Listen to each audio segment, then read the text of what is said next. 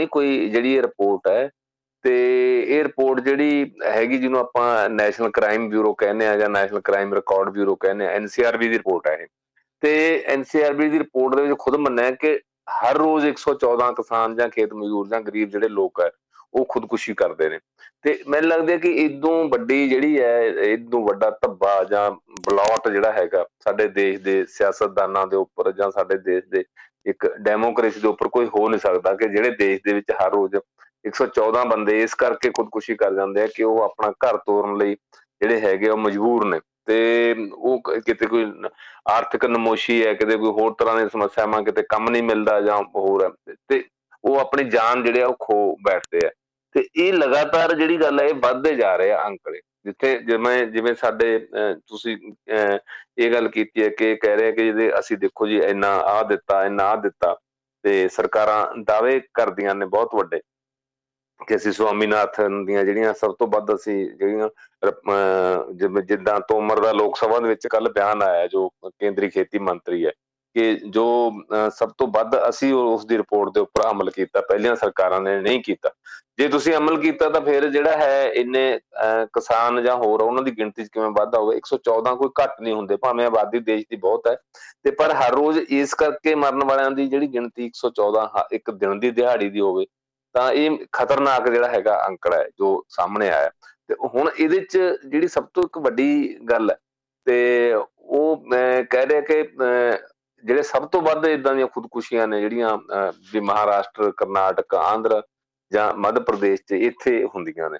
ਤੇ ਹਾਲਾਂਕਿ ਕਿਸੇ ਵੇਲੇ ਜਦੋਂ ਪੰਜਾਬ ਦੇ ਵਿੱਚ ਕਿਸਾਨ ਯੂਨੀਅਨਾਂ ਜਾਂ ਹੋਰ ਗੱਲ ਚੁੱਕਦੀਆਂ ਸੀ, ਉਹ ਐ ਲੱਗਦਾ ਸੀ ਕਿ ਸ਼ਾਇਦ ਪੰਜਾਬ ਦੇ ਕਿਸਾਨ ਵੱਧ ਖੁਦਕੁਸ਼ੀ ਕਰਦੇ ਨੇ ਜਾਂ ਪੰਜਾਬ ਦੇ ਕਿਸਾਨਾਂ ਨੂੰ ਇਹ ਲੱਗਦਾ ਹੈ ਆਰਥਿਕ ਤੌਰ ਤੇ ਜਾਂ ਇਦਾਂ ਦੀ ਜਿਹੜੀ ਗੱਲ ਆਉਂਦੀ ਸੀ। ਹੁਣ ਉਹਦੇ ਕਾਰਨ ਜਿਹੜੇ ਆ ਉਹ ਕਿਤੇ ਜਿਹੜੇ ਨਹੀਂ ਲੱਭੇ ਜਾ ਰਹੇ।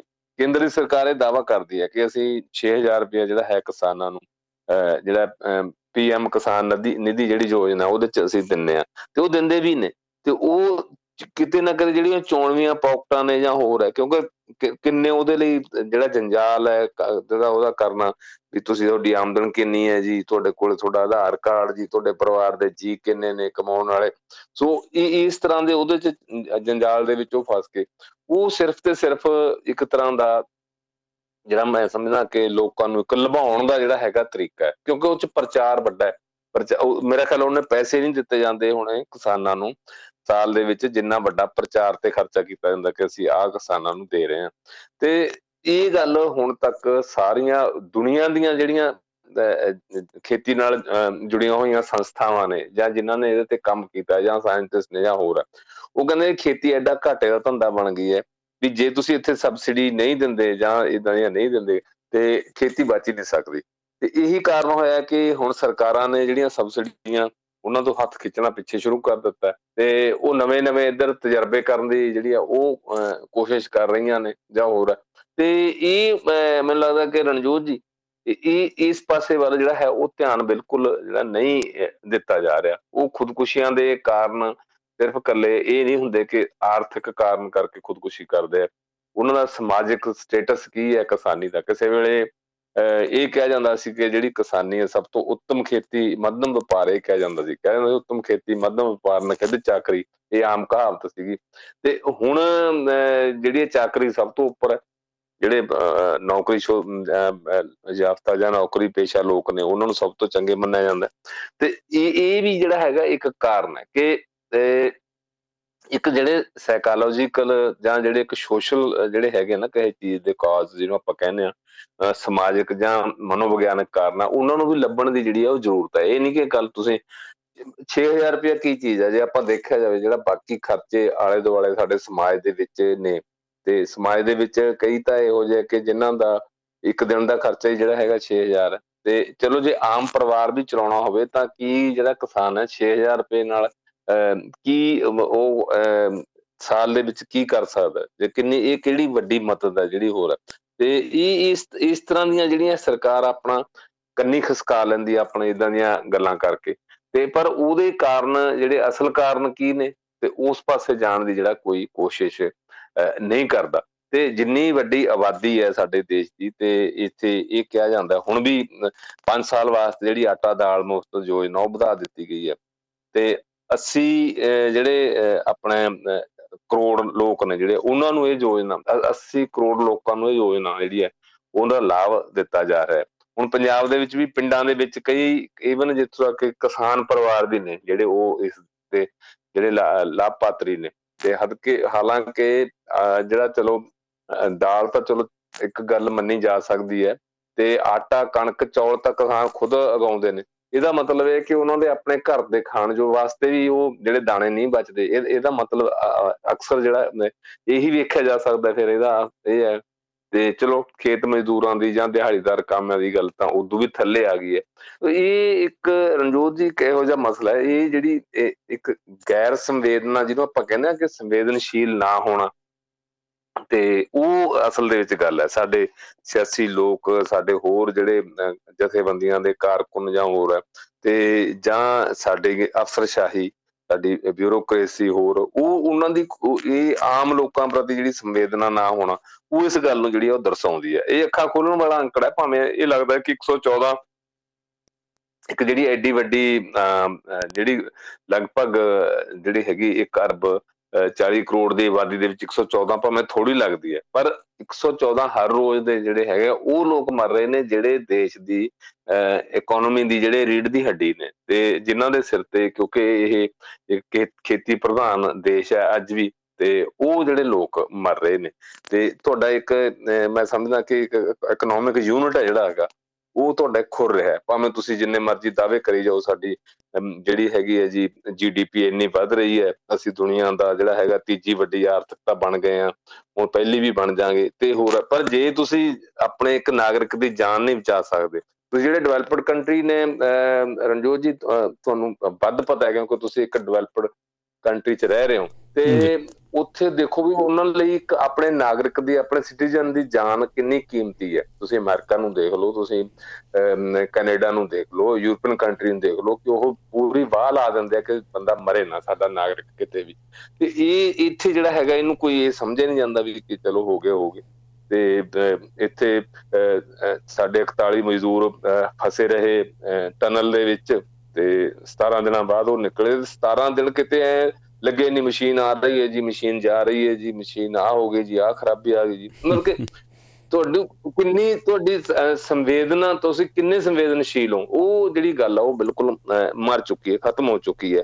ਜਿਸ ਕਰਕੇ ਇਹ ਗੱਲ ਅੰਕੜੇ ਕੋਈ ਉਹਨਾਂ ਨੂੰ ਲੱਗਦੇ ਨਹੀਂ ਉਹ ਆਪਣੀ ਆਪਣੀ ਸਿਆਸਤ ਕਿਵੇਂ ਚਲਾਉਣੀ ਹੈ ਜਾਂ ਆਪਣੇ ਆਪ ਨੂੰ ਵੱਡਾ ਕਿਵੇਂ ਦੱਸਣਾ ਹੈ, ਆਪਣੇ ਆਪ ਤੋਂ ਵੱਡੇ ਨੂੰ ਕਿਵੇਂ ਵੱਡਾ ਦੱਸਣਾ ਹੈ। ਸੋ ਇਹ ਇਸ ਪਾਸੇ ਨੂੰ ਜ਼ਿਆਦਾ ਰੁਝਾਨ ਹੈ।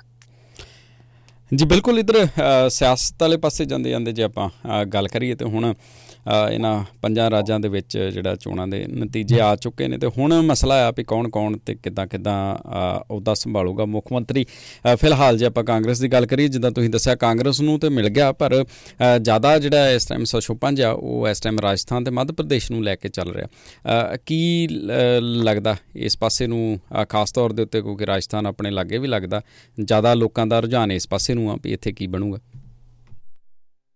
ਦੇਖੋ, ਰਾਜਸਥਾਨ ਦੇ ਵਿੱਚ ਜਿਸ ਤਰੀਕੇ ਦੇ ਨਾਲ ਬੀਜੇਪੀ ਨੇ ਬਹੁਮਤ ਹਾਸਲ ਕੀਤਾ ਤੇ ਬੀਜੇਪੀ ਨੂੰ ਪਹਿਲਾਂ ਤਾਂ ਲੱਗਦਾ ਸੀ ਕਿ ਇੱਥੇ ਐਂਟੀ ਕਮਿਸੀ ਫੈਕਟਰ ਹੋਏਗਾ, ਕੋਈ ਚੱਕਰ ਨਹੀਂ, ਉਹਨਾਂ ਨੂੰ ਬਣੀ ਜਾਏਗੀ।